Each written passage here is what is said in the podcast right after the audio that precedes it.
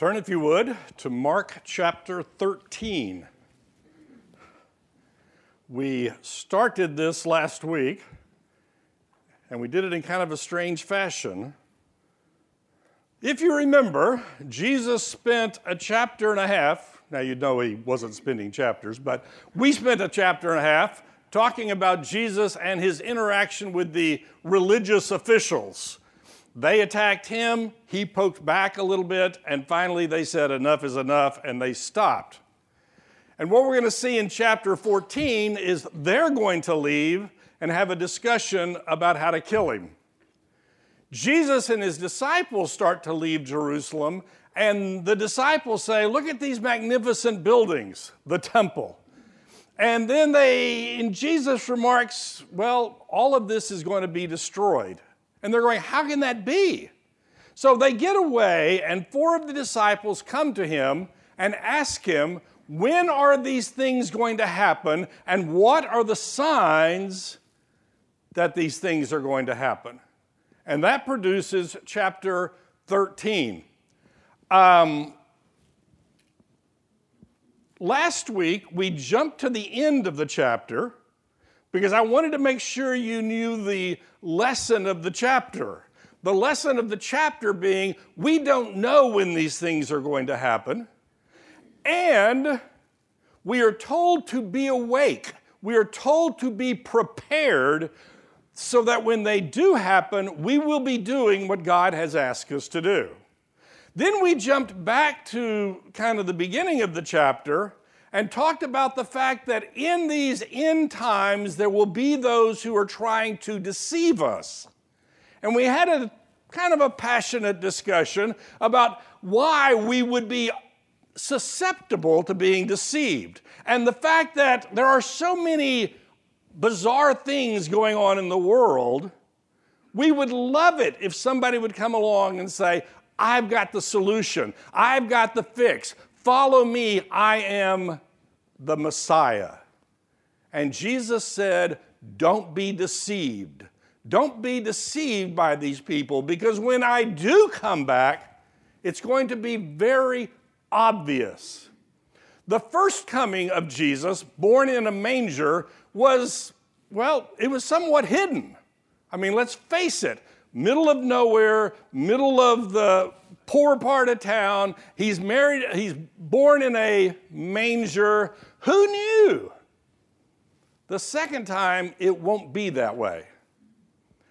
Now, having done that lesson, we're going to back up a little bit and actually do a little more academic study of what this chapter is trying to tell us.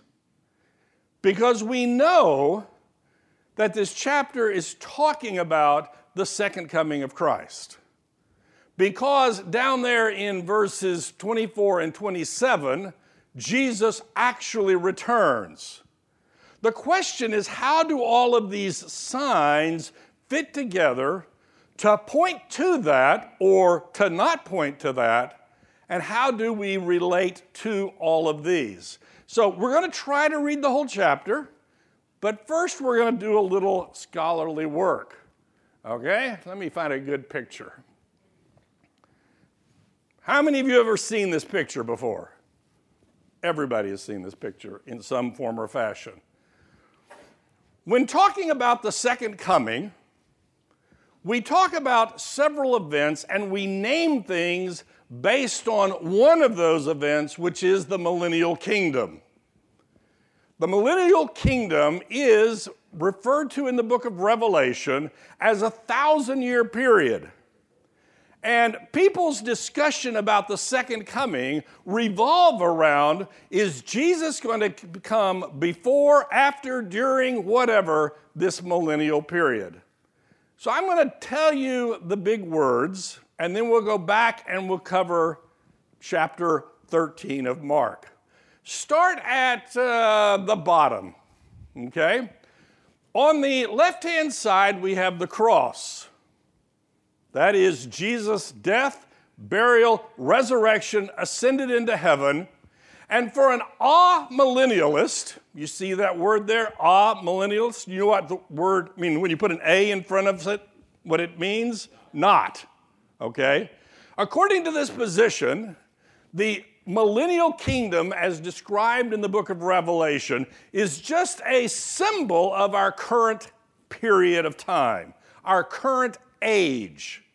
There is no separate millennia. We are in the millennia right now. And at the end of this period, there will be a second coming and the final judgment. Now, in order to do that, they have to understand that the millennia is just a picture and a thousand years is really just a big number because obviously Jesus didn't return after a thousand years. That is the amillennialist position. And there are amillennialists today who are alive and well. In order to understand the amillennialist position, you have to accept the fact that the majority of the events recorded in Mark chapter 13 have already happened. In fact, most of the events recorded in the book of Revelation have already happened. And we're actually going to see that some of that kind of makes sense. But it's still not the correct position. Right above that, we have what is known as postmillennialism. Being a postmillennialist would be a wonderful thing if you could squint your eyes and believe it. Postmillennialism believes that this world is going to get better and better we are going to obtain the kingdom of heaven on this earth, and for a thousand year period, we will have the kingdom of earth on this planet, and then Jesus will return. So there is a thousand year period, there is a millennia, but it is brought about because of the movement of the Christian church on the earth right now. The late 1800s were kind of the heyday of postmillennialism. And then something happened. It's called World War I. And if that didn't convince you, World War II came along with the gas chambers and the atrocities, and people started thinking, you know, maybe it's not getting better and better. Maybe the world is not going to produce the kingdom of God in the absence of the return of Jesus Christ. It is interesting, though, from a historian's viewpoint, if you look at postmillennialism, you do know that at the beginning of the Civil War, the first major battle of the war, the Battle of Manassas or Bull Run, depending on whether you're a Southerner or a Yankee, the first battle, lots of people from civilians from DC rode out to watch the battle because they were convinced they were going to win this battle, the war would be over, slavery would be done in, and the kingdom of God would begin because slavery was that which was keeping Christ from fulfilling his kingdom. Well, if you know the history, they lost the battle all of these civilians went running back to D.C. If you look at the prohibition movement, there was this tent of postmillennialism attached to that. All we have to do is get rid of the wicked, evil alcohol, and the kingdom of heaven would be brought unto earth. In case you didn't notice, that didn't happen. That is what is known as postmillennialist. There are still postmillennialists today. I have met some of them, I've had some conversations with them. Uh, there's not that many of them, okay? One book that I read said there weren't any of them because the world wars got rid of them. That's not entirely true, but there's not that many of them. Now, if the millennial kingdom is not the period we're in now, and if the millennial kingdom is not this period of earthly history where Christ is, well, where the teachings of Christ are con- controlling the planet, then we're left with two different options, which is the millennial is some, millennium is sometime in the future, and it is brought about by the return of Christ. So, if you look at the very top, you have what is traditionally known as, well, historical premillennialism, post tribulational premillennialism. The second one is what our church actually believes, which is pre tribulational premillennialism. What in the world does that mean? The premillennialism says that Christ is going to return before the millennial kingdom begins. Because the only way we're going to have a kingdom of God on earth is if the king is here. So that is premillennialism. Now, the scripture also talks about this thing which we use the word the rapture. The rapture is not actually the word itself, it's not in the scripture, but the idea is that we believers will be taken up into heaven. When does that happen?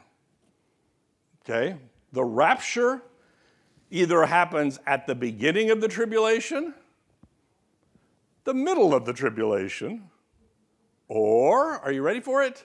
The end of the tribulation. So you can be a pre tribulational, pre millennialist. You can be a mid tribulational, pre millennialist. Or you can be a post tribulational, premillennialist. I think I got them all covered. Our church ascribes to pre tribulational. That means that before the tribulation, we, the believers who are still alive when this happens, will be taken up to meet Christ and will not be here for the tribulation. I was raised on this uh, school of thought, and I accept this school of thought. It is interesting. Um, we had an interim pastor when I was growing up one time, and he was teaching through the book of Revelation, and he was running out of time because we were about to bring in another pastor. So he rushed to finish off, and he wanted to talk about a heresy. And the heresy he wanted to talk about was pre tribulational premillennialism, because his argument was that Christians have suffered throughout history. We know that. So the idea that Christians wouldn't suffer in the future is, in his opinion, a heresy. Hmm. Great guy, by the way. For a couple of weeks, that's all it was actually, my uh, wife and I, when we were just married, we had one child, we visited a Presbyterian church that was just starting out. I am not a Presbyterian, but I do, I, I we attended this new church that was starting in the Arlington area.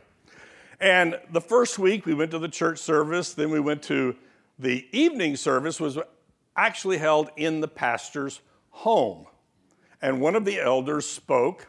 And with five minutes left in the lesson, he said, Now, we don't have time to discuss this, but I want to tell you something. And he launches into a 45 minute, did I happen to tell you there was five minutes left in the class? A 45 minute diatribe against dispensationalism. Well, it was interesting because the pastor called me up the next night because he was very worried what I thought about all this. I was busy, so I told him I'd call him back in 30 minutes. I was still busy, so he called me back again. And anyway, these are the timelines that the second coming needs to fit into. Now, having said all of this, there are other views of all of this, but these are the accepted ones. I could stop and ask if there's any questions, but there probably are, so we're not going to ask the question. the problem that we are going to face today, though, is that to truly understand these, you need to understand the book of Revelation, you need to understand the book of Daniel, and you need to understand various scriptures spread throughout the prophets and the epistles. The discussion in Mark chapter 13, which is known as the Olivet Discourse, is just one piece of all of this discussion. And it's a single piece that actually can be confusing of where it fits into the timeline. Let's talk more history. You know, right, that the Romans are going to destroy Jerusalem in 70 AD. This was caused by a revolt, and like lots of revolt, it started over taxes. The Romans wanted more taxes. The Jews said no. The Jews said, You can't have more money. And the Romans said, Well, we know where your money is. It's in the temple, and we're going to go get it. Thus, starting the Jewish revolt. Vespasian was put in charge of this assault, but before it was over, the uh, Caesar, the emperor, died, and Vespasian raced back to Rome to finish off the battle, I mean, to uh, become Caesar. So his son, Titus, actually took over and actually captured Rome, I mean, uh, Jerusalem, and destroyed the temple. That's why today there is no temple in Jerusalem. There is the Temple Mount, which is the wailing wall that the Jews pray at. There is no temple because the Romans tore it to the ground. Now, if you want to read Josephus, there's this interesting discussion in there between Vespasian leaving and Titus taking over, there's this kind of little break in the fighting. And you would have thought, this is Josephus paraphrased, you would have thought that the Jews would have used this opportunity to strengthen their defenses. What did they do? They fought the other Jews. Now that the Romans weren't here, we're going to fight amongst ourselves for a while so that when Titus shows up, he destroys the town. And as you are aware, the, the uh, revolt actually continues until Masada itself falls. Why are we talking about this? Mark chapter 13. If you are a postmillennialist or an amillennialist, you think that the events in chapter 13 of Mark are talking about that, the Jewish revolt. And you can see wars, rumors, and wars, fleeing to the countryside, don't stop to gather your stuff, run away. That's what they're talking about. So, where are we? Oh, we'll talk about that one in a moment. Back to the outline. We do have to read the passage. Verse 3 of chapter 13.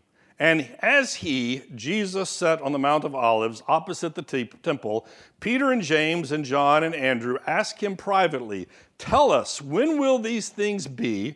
And what will be the signs when all these things are about to be accomplished?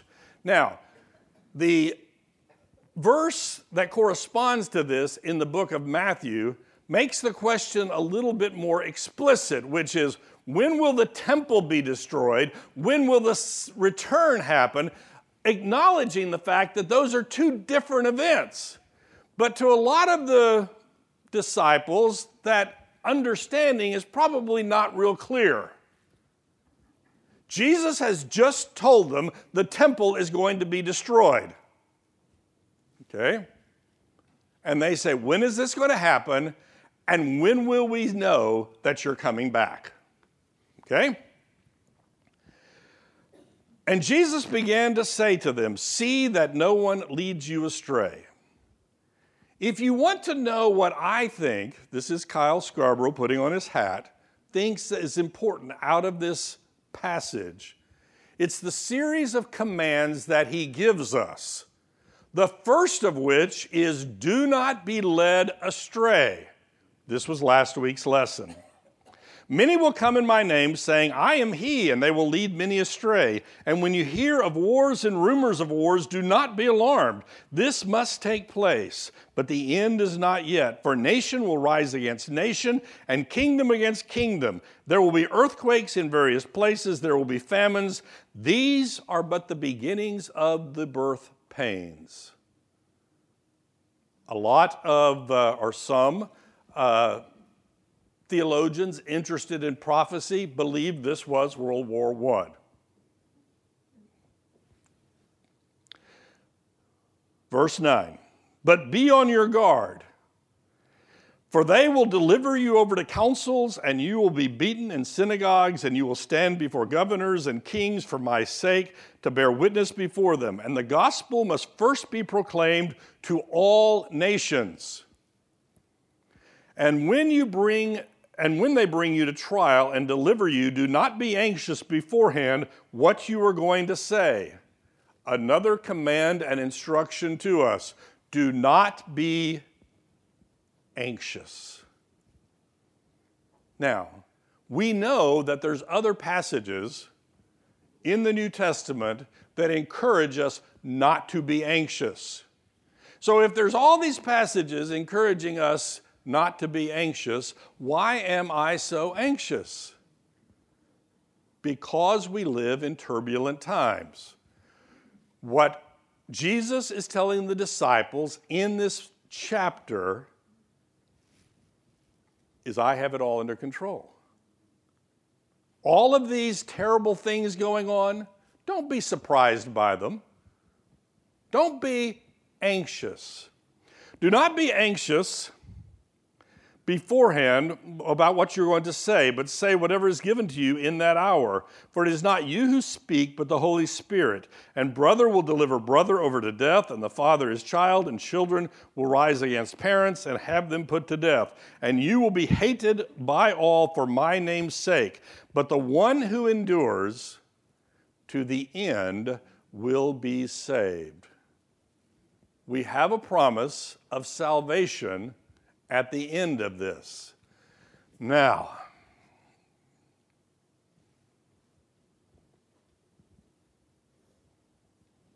what period of time is this passage talking about? If you did do the detailed study that people have done, if you are a postmillennialist or an amillennialist, you would say this is all happening before the destruction of Jerusalem. If you are a dispensationalist, which is what we as a community believe, you're going to say this is the beginning of the tribulation period. This is all the bad stuff. This is the bad stuff of the church being the church being persecuted. Except, I just said that wrong on purpose. Why? Because the church isn't here. You do know, right, that if you read the book of Revelation, there is this discussion to the seven churches at the beginning of the book of Revelation. You know, to the church at Smyrna, I say this. To the church at Laodicea, I say this. And then there's no more discussion about the church. Why? If the rapture occurred at the beginning of the tribulation, the church isn't here. What we're talking about here are persecuted Jews in the millennial period. I mean, in the tribulational period. Okay? Let's keep going because the next verse is kind of important. But when you see the abomination of desolation standing where he ought not to be. Let the reader understand. And the rest of it is about running away. What in the world is the abomination of desolation? Well, from the source of all knowledge, Wikipedia, In the second century BC, a Greek by the name of Antiochus the Fourth went into the temple and he sacrificed a pig on the altar. Guess what? That was a really bad thing. That is what is going to start the Jewish revolt against the Greeks and leads to what in the good Catholic Bible is the book of Maccabees, the Maccabean revolt. And they're actually going to take the, kick the Greeks out. Now, you might ask the question what are the Greeks doing there to begin with? Well, you remember Alexander the Great went pouring across the known world, and he captured what is the Middle East, he captured the, destroyed the Persians, he captured all of that. He died, and his kingdom was divided between his generals. One of those generals was Seleucid, and these are the Seleucidians, however you pronounce that. That's who this is. So the Greeks are going to be kicked out. And at some point in this, the Romans are going to step in, and that gets us to biblical times. But the abomination of desolation was when that which was unclean to a good Jewish person was brought into the temple, or at least the place where the sacrifices were made, and was sacrificed, thus defiling the temple. Now, back to Mark. But when you see the abomination of desolation, it obviously is not talking about this. This is in the past by the time that Jesus is speaking here. Once again, if you understand the timeline, which I'm not claiming that I do, well, I do sort of. We acknowledge the fact that this is the midpoint of the tribulational period. The book of Daniel's, the book of Revelation, will talk about three and a half years and three and a half years. And in the middle of it is going to be this event where this that was done in the second century BC will be repeated in some form or fashion. Something will happen to the temple to which you have to ask a question. What is that question? But there's no temple. But there will be but there's not.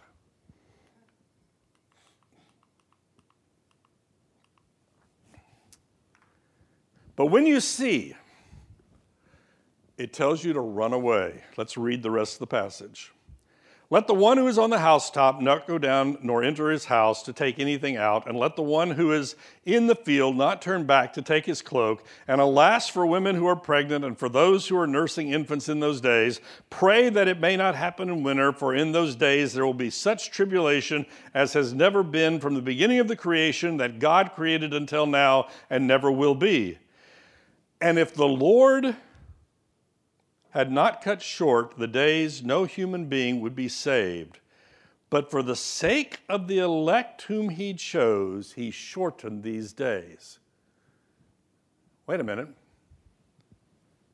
Three and a half years before this was an event called the rapture. The church was removed from the picture. We made it halfway through the tribulation and this horrible thing occurred, Jesus says, Run away, save yourself, but the elect would not be saved if God didn't cut it short. Who are the saved right here? We know that there are people who are going to be saved during the rapture, I mean during the tribulation period. In fact, there are those who speculate that there'll be a great revival during the tribulation period. Why? Well, first off, is this mysterious thing that happened where all the Christians just left. Okay? It might make you think a while. Just maybe, right? Where did they all go? Now, if you were a lukewarm Christian and all the Christians were taken and you weren't, it might make you think even more. But we also know, and we hate this by the way, we also know that oftentimes in the midst of persecution, the church prospers. The expectation is, the expectation is, is that there is going to be a revival during the period of the tribulation. So there are going to be those who are worshiping Jesus. There are probably going to be Jews who are worshiping Jesus as the Messiah. It's, oh, shoot, we should have believed that. Yes. And if the Lord had not cut short those days, no human being would be saved, but for the sake of the elect, whom he chose, he shortened these days. And then, if anyone says to you, Look, here is the Christ, or Look, here he is, do not believe it. For false Christ and false prophets will arise and perform signs and wonders to lead astray, if possible, the elect. But be on guard. I have told you all these things before. The second half of the tribulation is going to be even worse than the first half of the tribulation. The first half of the tribulation is going to be worse than, well, fill in your blank with your favorite historical period. But then it's going to stop. And here's the problem with those who believe that all of this stuff happened earlier in history because we're pretty sure verse 24 didn't happen. But in those days, after that tribulation, the sun will be darkened, and the moon will not give its light, and the stars will be falling from heaven, and the powers in the heavens will be shaken. And when they will and then they will see the Son of Man coming in clouds with great power and glory. And then he will send out the angels and gather his elect from the four winds, from the ends of the earth to the ends of heaven. How does the tribulation end? With the return of Jesus Christ. And while the destruction of the temple was a nasty, horrible thing by the Romans, it was not followed by the return of Christ. There are those who want to take these verses right here and make it into a I don't know, a symbol of something, a picture of something. Okay? It wasn't a physical return, it was just kind of, well, he came in our hearts or something. We as a body, and we as me, don't believe that. We believe and we understand that Jesus is going to physically, in a body, return to earth again at some time. And as this passage highlights, and we've talked about it three times already, when it happens, you will know it. It isn't going to be one of those events of, well, did you hear? Was that it? Maybe it was, maybe it wasn't, I don't know. It's not going to be one of those kind of events. It's going to be an event that is going to be seen around the world. It's going to be preceded by events in the heavens that are unexplainable. And Jesus is going to return.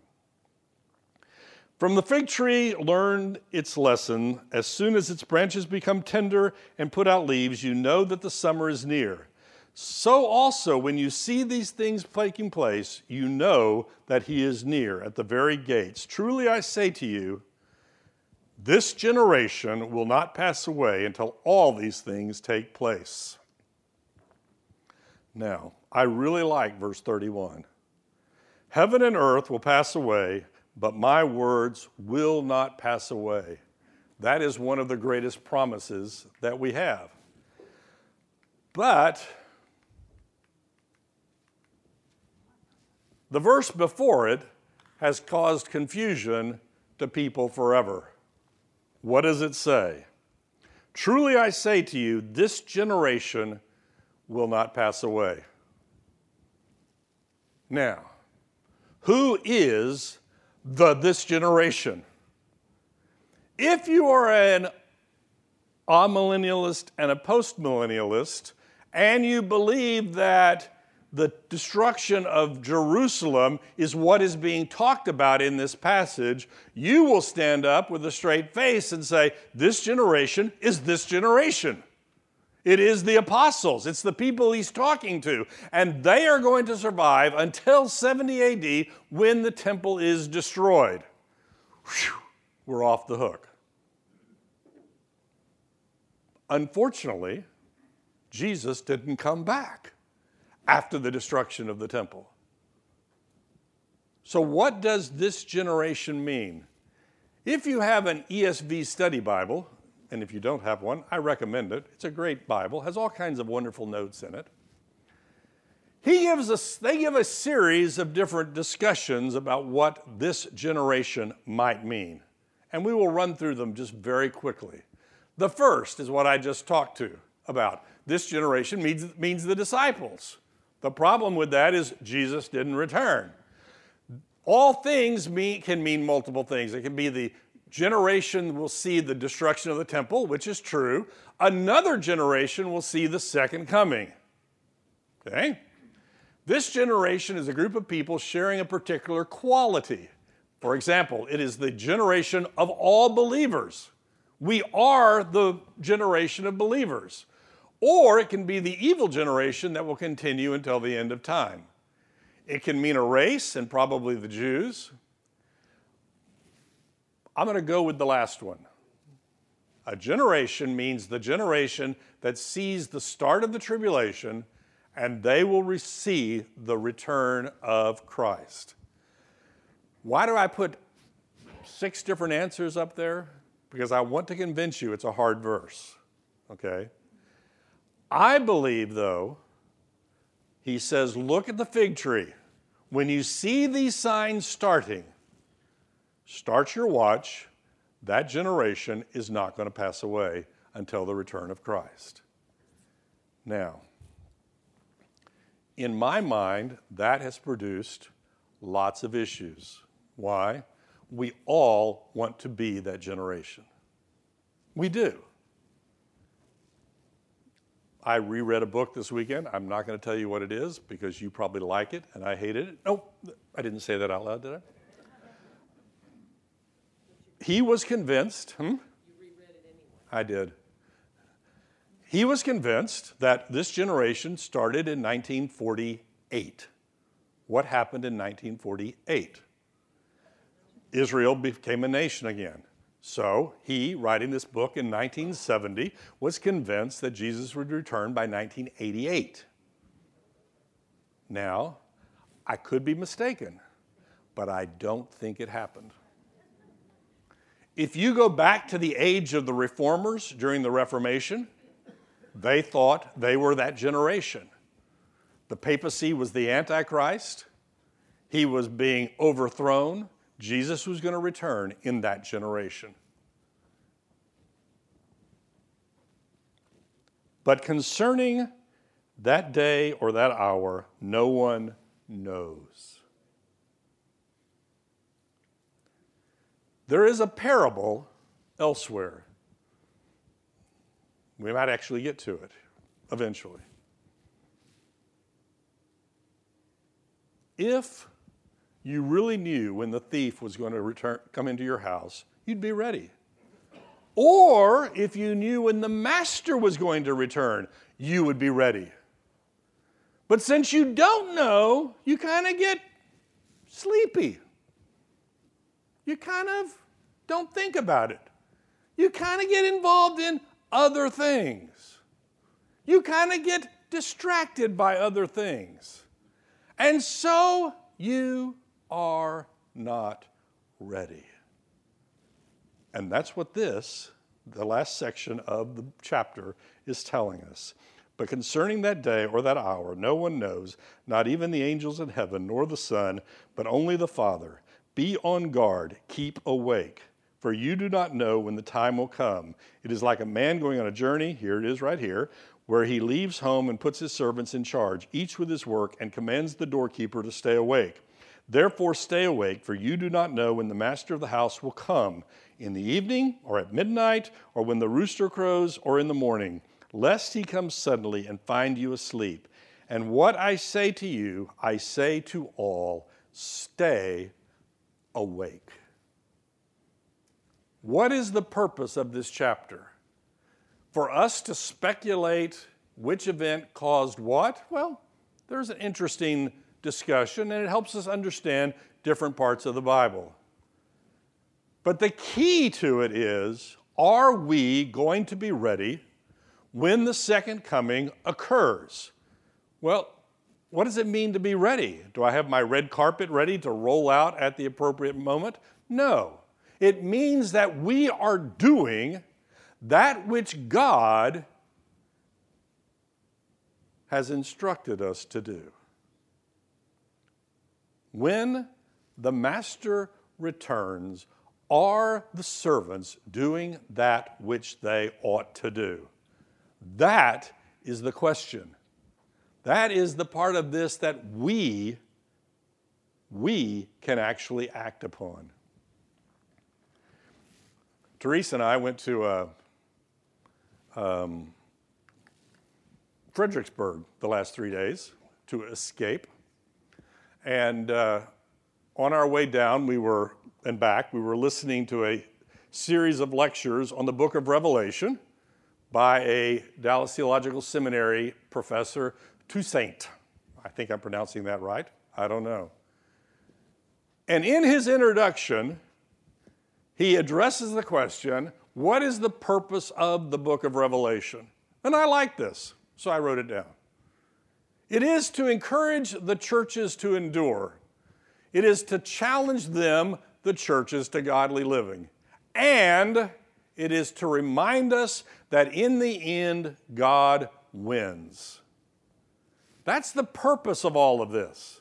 That's what we need to know when we study prophecy, when it, we study the second coming, when we study the 13th chapter of the book of Mark. God will ultimately be victorious in Christ. That's what the chapter teaches us. Let's close in prayer. Dear Heavenly Father, thank you that Christ will return. I pray, Lord, that we would be awake, that we would pay attention, and that we would not be deceived. For it's in Jesus' name we pray. Amen.